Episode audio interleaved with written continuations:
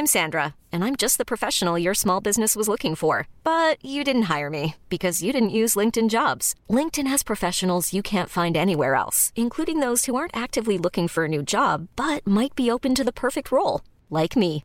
In a given month, over 70% of LinkedIn users don't visit other leading job sites. So if you're not looking on LinkedIn, you'll miss out on great candidates like Sandra. Start hiring professionals like a professional. Post your free job on linkedin.com/achieve today.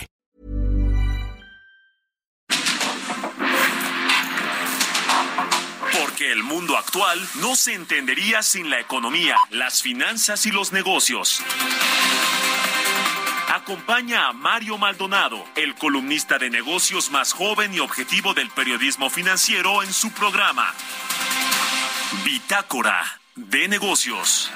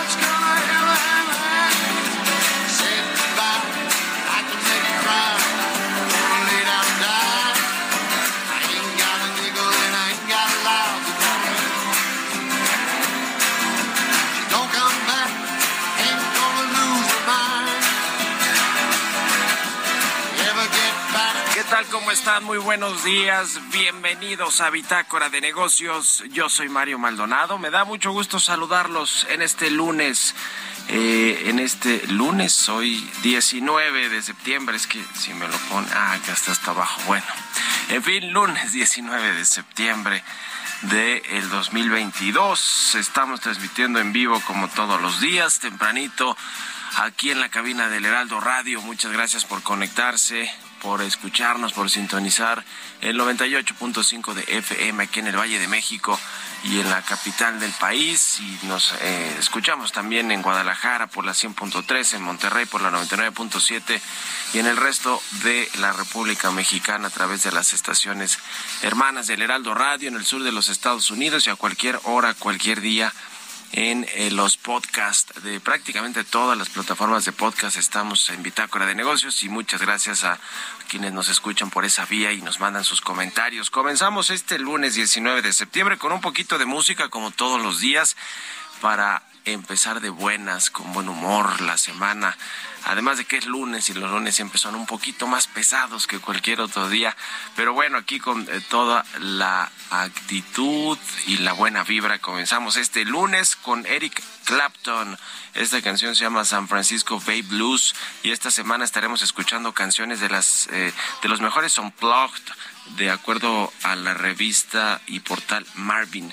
Es el caso de esta de Eric Clapton, San Francisco Bay Blues, una canción folclórica estadounidense y generalmente se considera la composición más famosa de Jesse Fuller y la vamos a estar escuchando. Hoy eh, esta versión es el Unplugged grabado en, en Bray, eh, Studios eh, en Inglaterra. Bueno, la vamos a estar escuchando y le entramos ahora sí a la información. Vamos a hablar con Roberto Aguilar. Como todos los días tempranito, los temas financieros más relevantes, las bolsas prolongan su caída y anticipan fuerte aumento de la Reserva Federal, que está entre 75 puntos base o un punto porcentual, eh, el aumento de la tasa de referencia de la Fed y también la confianza de los consumidores de Estados Unidos mejora por baja de precio en las gasolinas y la empresa automotriz Porsche protagonizará su segunda oferta de acciones más grande en Alemania. Vamos a hablar de eso con Roberto Aguilar. Vamos a platicar también con Mariana Campos, coordinadora del gasto público de cuentas de México Evalúa, nuestra colaboradora cada 15 días, los lunes, aquí en Bitácora de Negocios. Vamos a entrarle al tema de el colchón financiero que no te, que no tenemos en México, los guardaditos que ya se gastaron, pero que pues eh, a pesar de eso Hacienda espera en el paquete económico del próximo año que eh, pues haya buenos datos en términos económicos, sobre todo la sobreestimación del crecimiento de 3% que tiene muy preocupados a los analistas que pues no le dan más de 1.5%, 1.7 si acaso a la economía mexicana para el próximo año. Y bueno, el problema es que todo el presupuesto y la ley de ingresos pues está en buena medida eh, planificado o planteado en torno al crecimiento de la economía. Así que vamos a entrar en ese tema. Vamos a hablar también con Marlene Fragoso, presidenta de la Asociación Mexicana de Mujeres Empresarias, sobre el panorama económico para el cierre del año y también, bueno, pues un poco de cómo va este asunto del de eh, equilibrio entre en, género, la brecha de género eh, que, que tiene el sector empresarial en México, para que nos platique un poquito también de cómo va eh, digamos, todo este asunto, pero en general vamos a hablar sobre la economía y sobre las empresas. Hablaremos también de un anuncio de inversión de una nueva planta en México, en Querétaro, la alemana Bosch también anunció una inversión. Bueno, pues son eh, buenas, eh, buenos anuncios finalmente las inversiones en, en lo que sea, pero que se, que se anuncien y que, y que es inversión extranjera directa que llega al país para la apertura de plantas. Y bueno, pues le vamos a entrar a todo esto, a lo, a lo que viene hoy en el Senado con el tema de la Guardia Nacional. Eh, bueno, esta semana más bien se va a votar mañana previsiblemente la ampliación hasta el 2028 de la, del mando militar de la Guardia Nacional que, que pasa por la Alianza, va por México y por lo que podrían ser otras reformas como la reforma electoral que ella está discutiéndose en la Cámara de Diputados. En fin, muchos eh, temas económicos, financieros, de negocios y políticos de qué platicar este lunes, así que quédense con nosotros aquí en Bitácora de Negocios. Vámonos al resumen de las noticias más importantes para comenzar este día con Jesús Espinosa.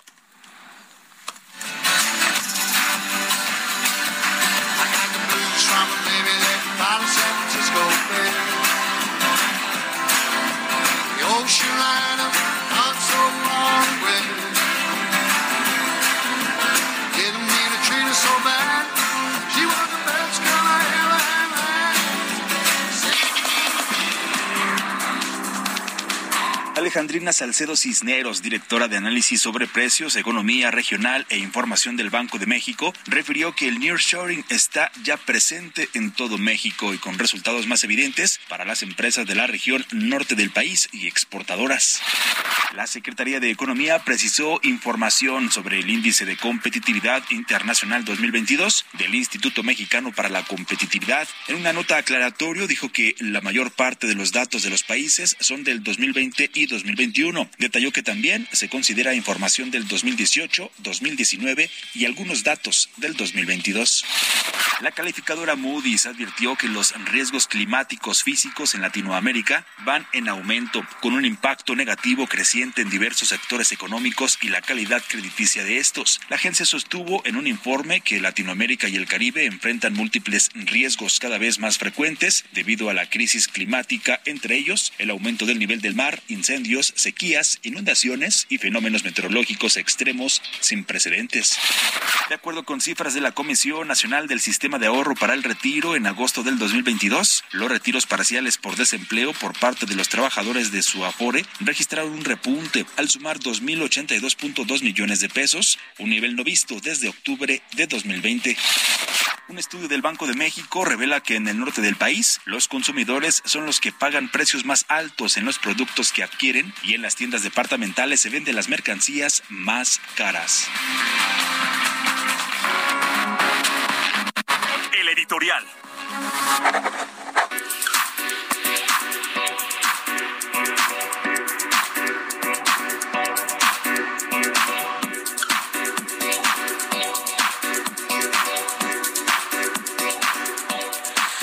Y bueno, precisamente hablando del presupuesto y el paquete económico del próximo año y esta recaudación histórica que espera el gobierno y el Servicio de Administración Tributaria de 4.6 billones de pesos, que pues representa más de la mitad, mucho más de la mitad del presupuesto federal del próximo año, eh, pues eh, habrá que ver a qué va a recurrir eh, el SAT que encabeza Raquel Buenrostro, pues para generar esta recaudación histórica, que si bien hay que decirlo, esta dicotomía de Raquel Buenrostro de por un lado generar ingresos históricos que lo ha hecho bien y ha cobrado créditos fiscales y ha pues sido mucho más eh, fiscalizador el SAT. Y hay quienes dicen que todo pues incluso raya en una persecución fiscal de grandes contribuyentes, pero también de personas físicas y personas morales eh, y algunas personas morales que no son las grandototas, no las empresas, sino empresas más pequeñas. Bueno, pues eh, eh, pues ahora está en un en un asunto con el Poder Judicial de la Federación, el SAT. ¿Por qué? Pues porque siete funcionarios de alto nivel de este organismo fueron acusados recientemente de violar suspensiones judiciales. Eh, según un, un, expediente de juicio de amparo, pues no se, no se, digamos, respetaron estas disposiciones legales. Por ejemplo, para que notifiquen a los contribuyentes de los actos y resoluciones relacionados con su contabilidad electrónica en lugar de notificarles vía buzón tributario.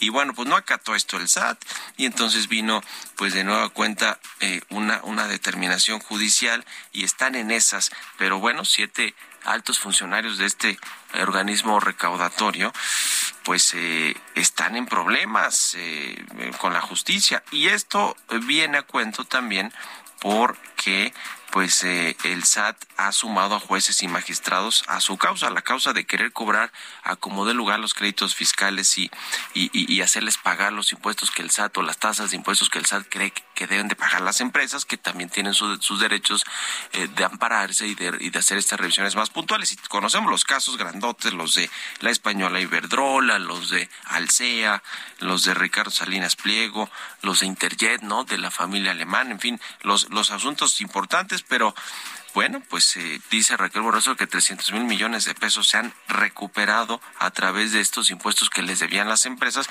pero que faltan por lo menos 200 mil millones de pesos más de recuperar de estos con este tipo de procedimientos. Y pues quizá la única forma en la que se alcancen estos 4.6 billones de pesos de recaudación para el próximo año, pero pues el SAT cada vez con más dientes afilados en contra de los los eh, contribuyentes que estamos cautivos, porque de los otros que ha crecido la economía formal, ni con el pétalo de una rosa se atreve a tocarlos el SAT ni el gobierno. ¿Ustedes qué opinan? Escríbanme en Twitter, arroba Mario Mal y en la cuenta arroba Heraldo de México. Economía y mercados.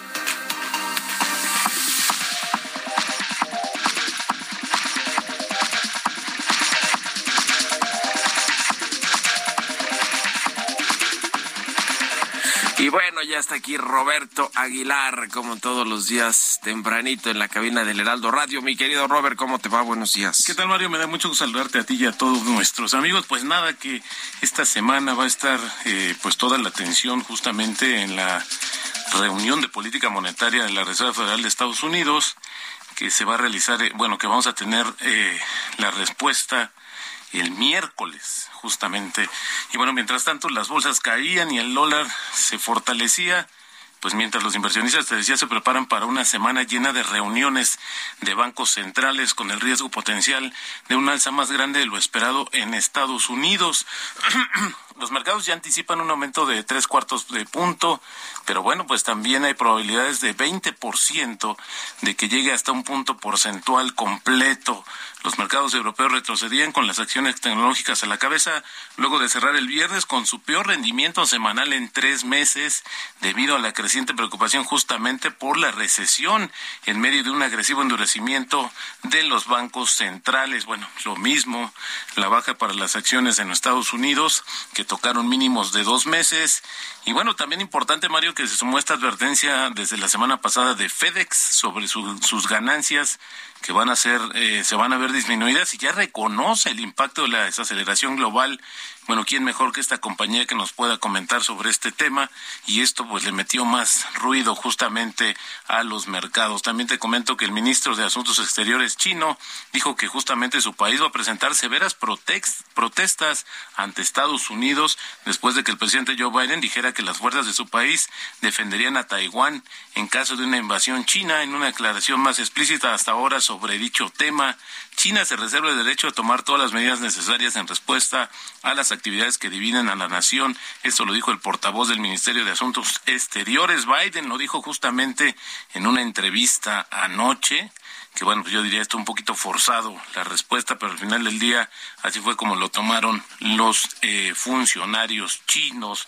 Las empresas que operan en Europa podrían verse obligadas a dar prioridad a la producción de bienes y productos críticos y hacer acopio de mercancías en virtud del proyecto de normativa justamente de la Unión Europea que otorgaría a este organismo poderes de emergencia para hacer frente a la crisis de suministros.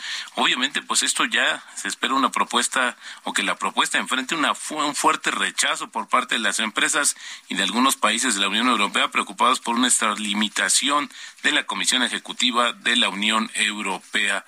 Las expectativas de inflación a corto plazo de los consumidores estadounidenses cayeron a su nivel más bajo en un año, justamente con el dato de septiembre, y las perspectivas para los próximos cinco años también mejoraron, lo que reducía el temor de que la Reserva Federal suba la tasa de interés en un punto, punto porcentual. La encuesta de la Universidad de Michigan mostró que la confianza de los consumidores mejoró moderadamente en septiembre gracias al descenso de los precios de la gasolina. Y ayer, Mario, ya se fijó el precio de salida de las acciones preferentes de Porsche, que estarán entre 76.50 y 82.50 euros. Esto, bueno, eh, llevaría a una valoración de entre 70 mil y 75 mil millones de euros, que convertiría a esta compañía automotriz en la segunda mayor oferta pública de la historia de Alemania y en el extremo superior de la valoración en la tercera mayor de Europa registrada.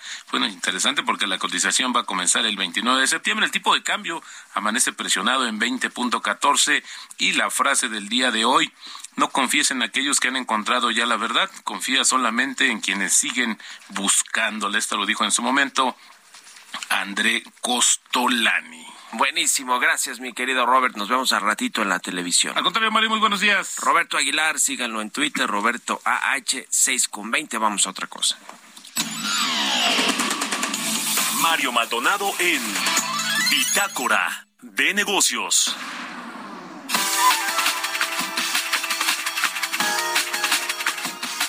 Ya le decía eh, sobre este tema del paquete económico del próximo año, que suele ser la Secretaría de Hacienda muy optimista con su marco macroeconómico, con las estimaciones del crecimiento del PIB, de la producción petrolera. Eh, es un año electoral, por cierto, el próximo año hay elecciones en el Estado de México y en Coahuila y no hay pues eh, estos guardaditos, estos fideicomisos y fondos ante cualquier eventualidad. Vamos a hablar de esto con, con Mariana Campos, ella es coordinadora del programa de gasto público de la Organización de México Evalúa. ¿Cómo estás, Mariana? Buenos días. Buenos días, Mario. Pues en efecto tenemos algunos eh, datos muy optimistas en el paquete económico, especialmente eh, pues la inflación y el crecimiento económico, ¿no? El crecimiento económico, pues en realidad se estima de poco menos de la mitad de lo que está diciendo la Secretaría de Hacienda y eh, esto por el consenso de analistas que responden la encuesta de Banjico, que estamos hablando de 38 instituciones, no es un número menor eh, de pensadores. Ah, y también por la inflación no la vislumbran en un 3.2% ni al cierre de 2023 ni al cierre de 2024. Pero entonces, ¿cómo es que la Secretaría eh, va a aterrizar este paquete en la práctica? no Esa es como yo creo que la pregunta que hace falta discutir más. Y lo que nosotros estamos identificando es que en realidad lo que no es nada optimista y sí está hecho quizás con una mirada más realista es la solicitud del techo de endeudamiento está aumentando el monto en más de 20% y eh, no es menor, pues asciende, eh, digamos, el, el requerimiento financiero del sector público, que es este endeudamiento de mayor alcance, el más amplio, eh, supera el billón de pesos. Entonces, eh, no es menor eso que se está solicitando. Es decir, la Secretaría se está cubriendo con endeudamiento ante un escenario en donde evidentemente la inflación va a ser mayor de lo que está aceptando públicamente y el crecimiento económico va a ser menor. ¿Cómo se está disimulando un poco este endeudamiento? Pues precisamente proyectando un alto crecimiento del porque de esa manera pues pareciera que este monto no va a ejercer la presión que en realidad va a ejercer en la economía, ya que pues este mismo monto se queda fijo en el año, pero la economía resultará más pequeña. ¿no? Entonces, en realidad, pues no va a representar 49% de la economía, va a representar 51% si es que crece alrededor de 1.5% de la economía. Exactamente, este, este sobre, eh, sobreestimación del crecimiento económico parece ser que resuelve todo, no, porque hay un presupuesto histórico, porque hay una recaudación histórica eh, en el paquete económico del próximo año, pero pues también hay un, eh, como dices, un mayor techo de endeudamiento que pues esto va un, poco en contra también de lo que dijo el presidente López Obrador, ¿no? De que en su gobierno no iban a pedir deuda, que no se iba a endeudar más, México, etcétera, pues ya no lo están cumpliendo tanto en este 2023, por lo menos en lo que se ve en el paquete. Correcto, Mario, no lo están cumpliendo, no les queda de otra. En realidad, fíjate que la Secretaría puede adecuar, este, pues sabes, ingresos, los puede, este, vamos, eh, el gasto lo puede disminuir, puede hacer recortes sin que se le pregunte demasiado, la verdad, en comparación con otros países. Sin embargo, el techo de endeudamiento no. Por eso es que ahí la Secretaría sí tiene que ser realista. Porque si pide menos endeudamiento y no le van a salir las cuentas, no podría llegar a mitad del año y solicitar más endeudamiento. Lo podría hacer, institucionalmente es posible. Sin embargo, sería un escándalo en el sector financiero que no alcanzara eh, o que no respetara el techo que inicialmente planeó. Bueno, pues muchas gracias como siempre, Mariana. Un abrazo, buenos días y vámonos a la pausa. En un momento continuamos con la información más relevante del mundo financiero en Bitácora de Negocios con Mario Maldonado. Regresamos.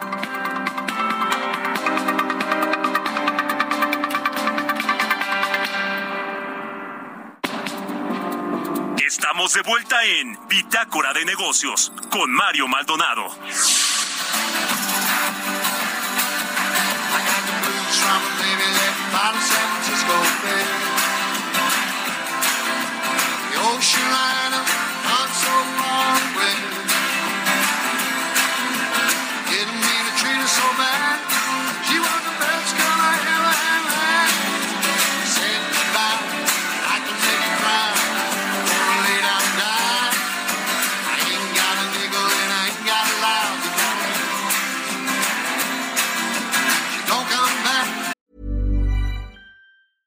Ryan Reynolds here from Mint Mobile. With the price of just about everything going up during inflation, we thought we'd bring our prices down. So to help us, we brought in a reverse auctioneer, which is apparently a thing. Mint Mobile unlimited premium wireless. Ready to get 30, 30, bit to get 30, bit to get 20, 20, 20, bit to get 20, 20, bit to get 15, 15, 15, 15 just 15 bucks a month. So, Give it a try at mintmobile.com slash switch. $45 upfront for three months plus taxes and fees. Promo for new customers for limited time. Unlimited more than 40 gigabytes per month. Slows. Full terms at mintmobile.com.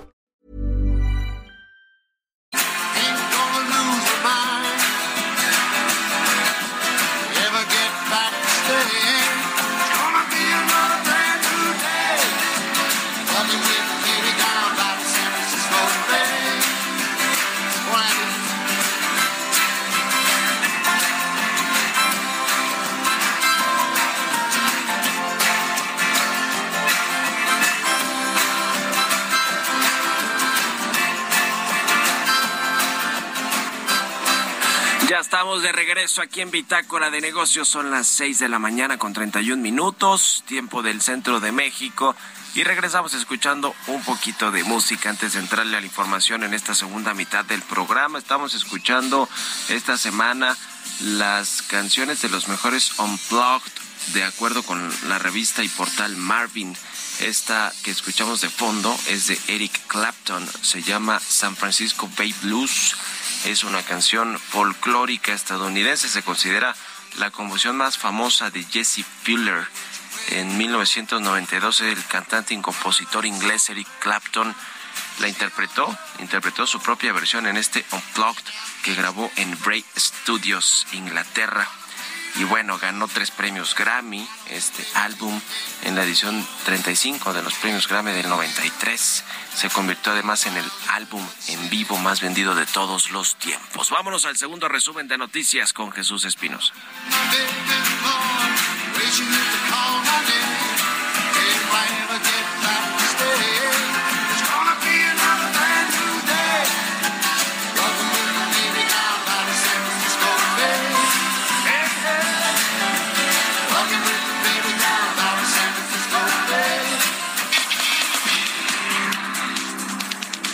La calificadora Fitch Ratings advirtió en un reporte que la obstinada participación del gobierno mexicano en petróleos mexicanos descarrila su recuperación sin que pueda aprovechar los actuales altos precios del petróleo. La Secretaría de Hacienda informó que para esta semana las gasolinas Magna y Premium tendrán un aumento del impuesto especial de producción y servicios, en tanto que el diésel mantendrá el 100% del apoyo. Un total de 11 bancos fueron multados en su conjunto por 25 millones 884 mil 378 pesos, de acuerdo con la actualización que la Comisión Nacional Bancaria y de Valores hace mensualmente sobre las sanciones que impone a las instituciones financieras que regula y supervisa. Según cifras del Registro Único de Vivienda de enero a julio de este año, la producción de vivienda de interés social fue de 36.326, una caída de 51.59% frente al mismo lapso de 2021, cuando se reportaron 75.034 unidades. Entrevista.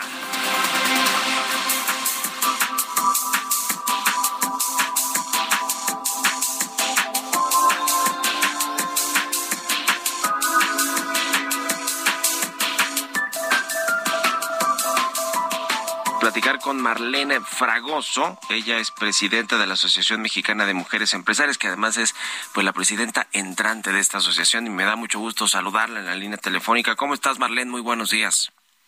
Hola Mario, buenos días. Muchísimas gracias por la invitación. Pues muy contenta de estar aquí en tu, en tu estación. Muchas gracias a toda la audiencia que nos está escuchando y en especial un saludo a mis hijos que van camino a la escuela. Buenísimo, un saludo a todos y gracias a ti por estos minutos.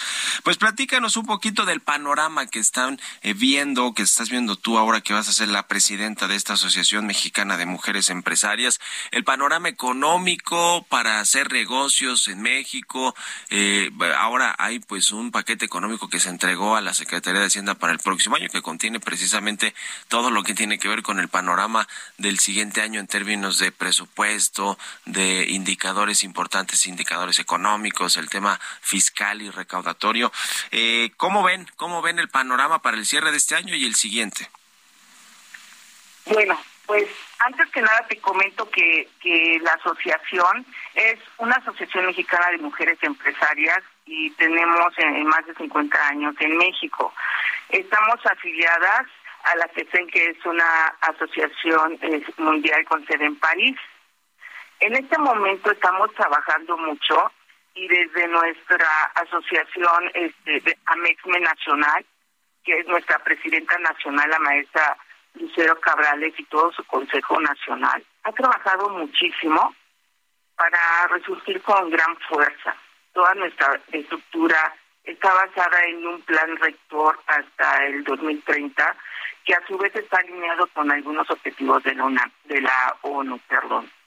Nuestro plan rector nos empodera a través de cinco ejes, que es hacernos competitivas, organizadas, conectadas, eficientes, relacionadas.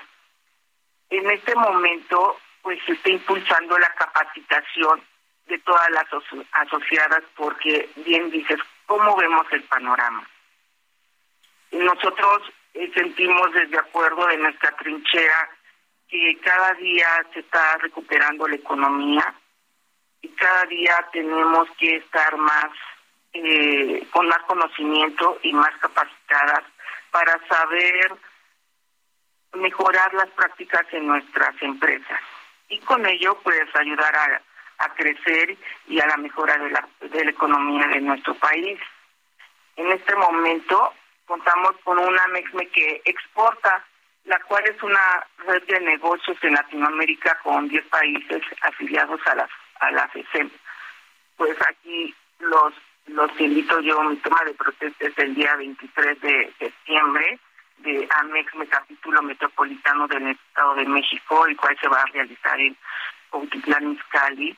Nosotros vemos ahora una gran oportunidad de crecimiento, de innovar, porque si bien todos estamos eh, innovando, regenerándonos, reinventándonos, reestructurando, es importante que que hagamos esa esa parte de capacitación y de seguir adelante porque no podemos dejar en manos de otras personas lo que estamos haciendo nosotros por nuestras empresas y pues salir adelante.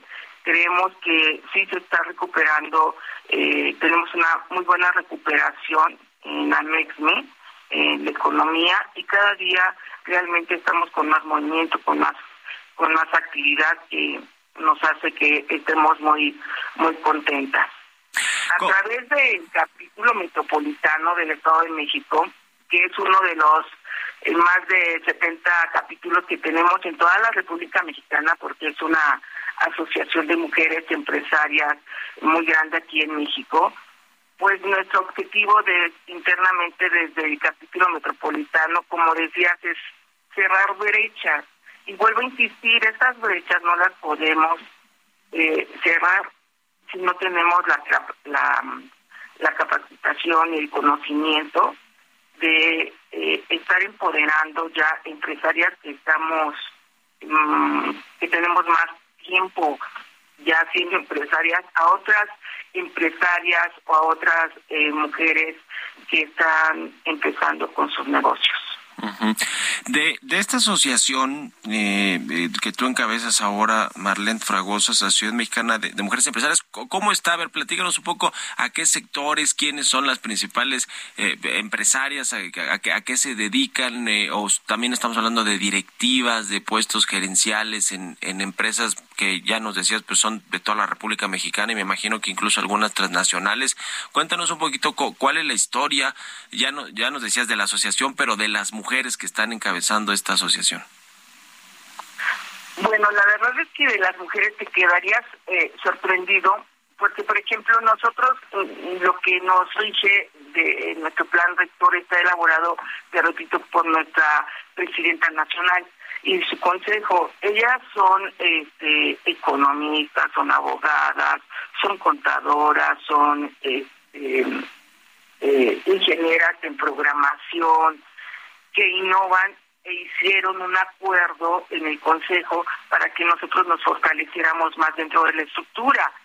La, la Asociación eh, Mexicana de Mujeres Empresarias, el capítulo nacional, es el que eh, nos mueve a todas porque eh, en ellos está basada toda la estructura. Tenemos un protocolo que tenemos que seguir, tenemos este, que cumplir con ciertos requisitos para poder ser presidenta eh, y que tienes que cumplir con ellos porque tenemos un, un grupo de mujeres que están en, en la parte de honor y justicia, ¿no? Entonces, todas estas mujeres te puedo decir que integran todos los capítulos tenemos desde la construcción, la minería, las instalaciones especiales de servicios, psicología, contabilidad, eh, la construcción industrial, la, edificación de obras más sencillas.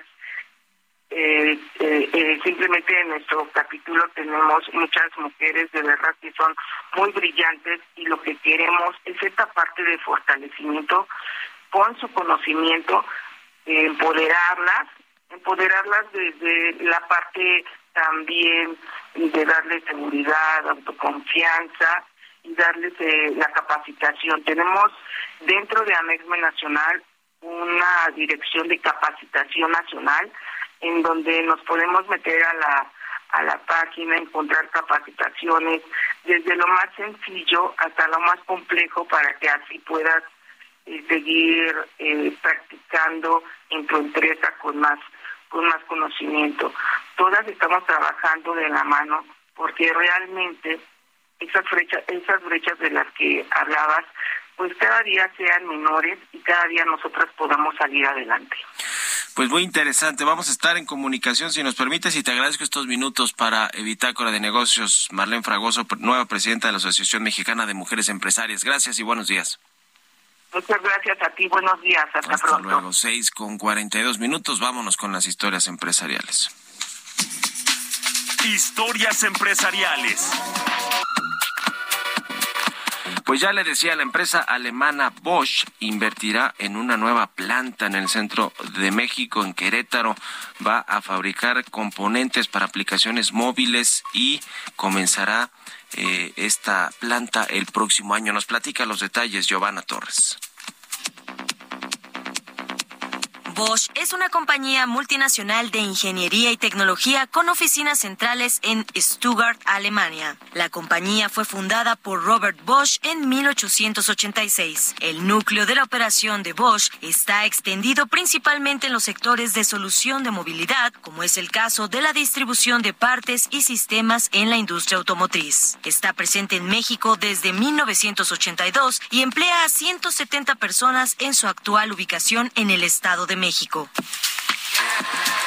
La empresa alemana señaló que invertirá 4.300 millones de pesos en la construcción de una nueva planta en Querétaro para la fabricación de componentes para aplicaciones móviles. En un comunicado detalló que la nueva planta será operada por su filial Bosch Rexroth y será puesta en marcha en 2023. Contará con una superficie de 42.000 metros cuadrados y significará la creación de más de 900 empleos. Directivos indicaron que ven un gran potencial en el mercado de Norteamérica de la hidráulica móvil para la maquinaria y para ello producirán componentes como bombas hidráulicas. Agregó que será una de las primeras empresas en México con un proyecto manufacturero de bienes de equipo, fortaleciendo también la transformación hacia la industria 4.0. Para Bitácora de Negocios, Giovanna Torres.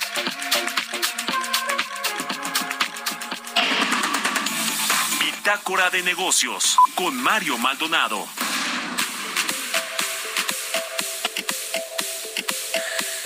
Eh, estos eh, asuntos del TEMEC y los paneles que están actualmente eh, llevándose a cabo, eh, bueno, no son paneles todavía, son consultas en el marco del TEMEC para resolver o intentar resolver diferencias en, materia energética, la política energética de México que discrimina, dice Estados Unidos y Canadá, a sus empresas y que además pues va en contra de lo que se firmó en el acuerdo comercial México, Estados Unidos, Canadá, este TEMEC que sustituyó al TLCAN.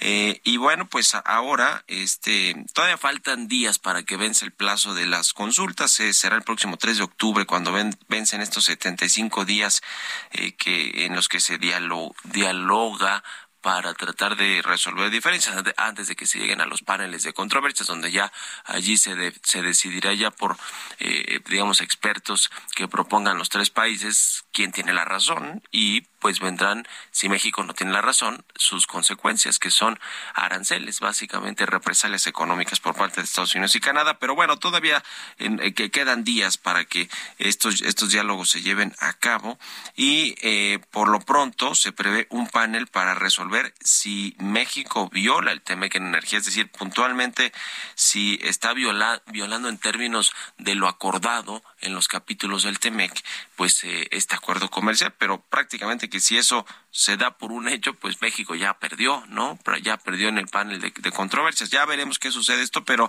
es interesante también eh, lo, lo, que se está dirimiendo en términos eh, comerciales por el asunto energético en México, por el discurso que dio el presidente López Obrador eh, este viernes pasado en, en, el, en el pues en el marco de la, la, la conmemoración de la independencia de México, en la cual pues finalmente cambió el discurso, ya no fijó postura como había dicho, en, temas de soberanía de México, eh, justo por este por estos eh, paneles del TMEC y, y, la, y las solicitudes que hizo Estados Unidos, pero pues habló de la paz mundial y eh, decían que ahora sí que como Miss Universo, el presidente López Obrador pidió pues lo que todo mundo cree que debe suceder, ¿no? Que los países deben de estar en paz, que no debe haber guerras como en Ucrania y Rusia, pero parece que le salió peor al presidente López Obrador porque le contestó el presidente ucraniano o sus representantes diciendo que más bien su plan es apoyar a Rusia y cómo no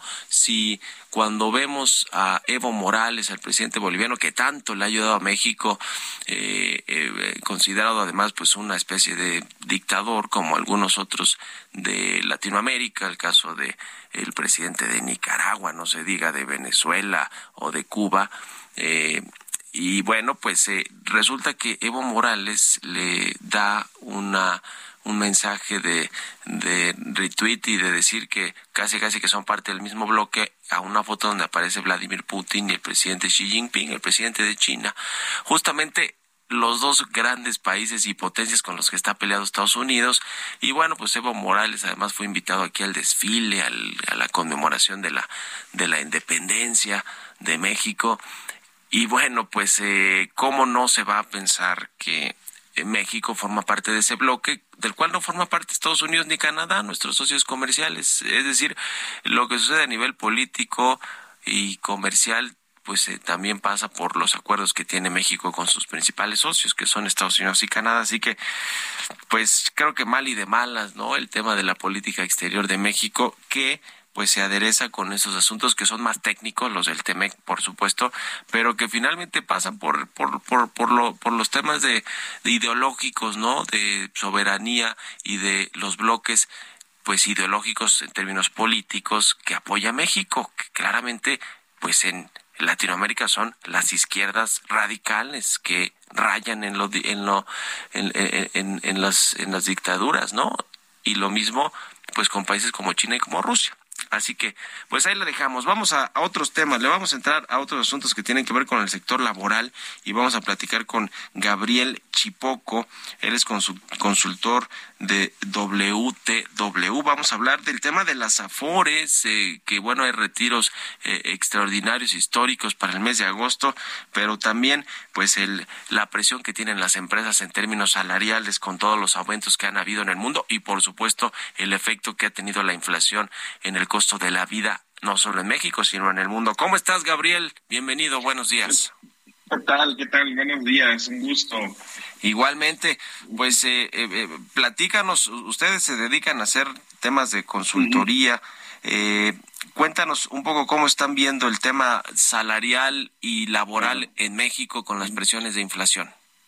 Sí, pues mira, sí, en efecto, en, en Watson nos dedicamos a, consultoría en varios en varios temas, ¿no? Este, planes de retiro, eh, corretaje de seguros, pero también toda la parte de, compensaciones y, administración, digamos, del talento dentro de las organizaciones. ¿no? Y, y eh, hablando específicamente de los incrementos salariales, pues hoy es un tema eh, bien interesante. Eh, normalmente eh, siempre los incrementos salariales están muy atados a la inflación, ¿no? Este, las empresas suelen dar eh, los incrementos salariales un, punto, medio puntito por arriba de lo que de lo que marca la inflación, pero pero normalmente eso pasa en condiciones normales, vamos a decirlo, no de, esa manera, pero pero siempre hemos visto que cuando hay hay algunas eh, etapas y años de crisis, ¿no? Este, por ejemplo, hace como 14 años en el, en el 2008, etcétera, pues y, y, hoy en día se ve un, un efecto similar donde eh, pues los incrementos salariales difícilmente alcanzan inflación. ¿no? ¿Por qué? Porque eh, pues, pues, los incrementos salariales al final dentro de las empresas, del sector privado, pues está muy atado al crecimiento mismo de las empresas, de la economía, etcétera. Y entonces hay que buscar la ecuación exacta de dónde, dónde, dónde nos podemos colocar. ¿Qué está pasando este año? Pues sí, nos hemos quedado por abajo de inflación. Los incrementos este año, al final de cuentas, han estado alrededor eh, del, del 5%. Pero un efecto importante que estamos viendo es respecto del próximo año, ¿no? Donde, eh, eh, si bien las empresas han pronosticado, inicialmente pronosticaban un cinco y medio, en, en el último sondeo ya vemos que están alrededor del 6%, ¿no? Los incrementos para el próximo año pero todavía estamos esperando que, que crezca ese 6% y, y, y, probablemente se encamine un poco hacia el 7% habrá que ver, habrá que ver qué tanto. Obviamente las empresas están intentando dar incrementos salariales un poco más altos para cubrir esta esta pérdida del poder adquisitivo con inflación, que, que, no es la obligación, digamos, de, del incremento salarial o de las empresas necesariamente, ¿no? Pero, pero bueno, siempre se busca eso, pero, pero bueno, no, no, no siempre se, se logra, ¿no?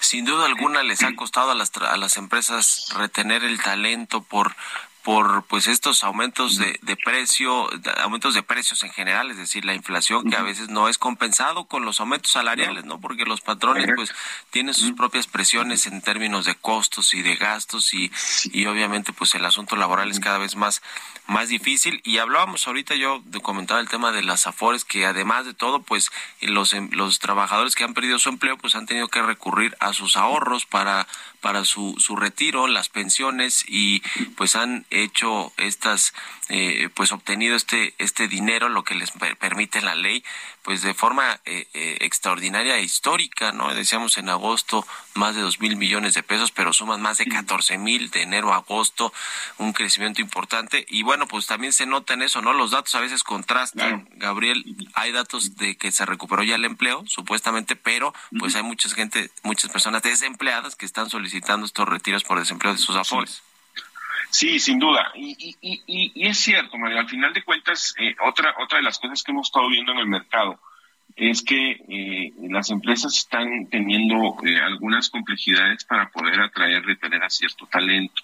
¿No? Este, sobre todo algunos muy especializados, y si hablamos de áreas de sistemas o ingenierías, etcétera, donde, donde las empresas están batallando, el mercado se está moviendo, o sea, sí vemos eh, que se está reactivando este tema de, de las empresas estar contratando, aquellas que probablemente por la crisis hicieron algún tipo de reducción de, de, de sus plantillas, etcétera, se está recuperando, pero al final es tan fuerte la presión para la gente en términos de, pues los, los, los precios siguen creciendo, yo necesito dinero y, y si la empresa de enfrente me ofrece poquito más, eh, eh, tal vez ya no lo pienso tanto como antes, ¿no? Y, y, y priorizo eh, el dinero a, a, otras cosas probablemente que las empresas este, están dando y, y las empresas están buscando esas otras opciones más allá del salario porque ya no tienen más para salario, ¿no? Pero, pero al final de cuentas eh, el movimiento de la gente, la rotación que enfrentan algunas empresas o la complejidad para poder atraer o retener a cierto personal,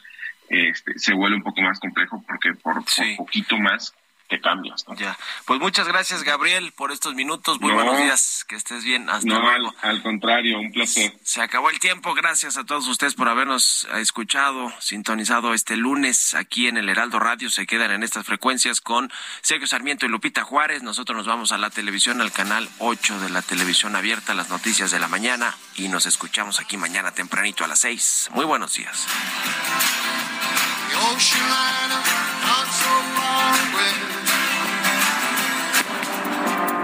Esto fue Bitácora de Negocios con Mario Maldonado.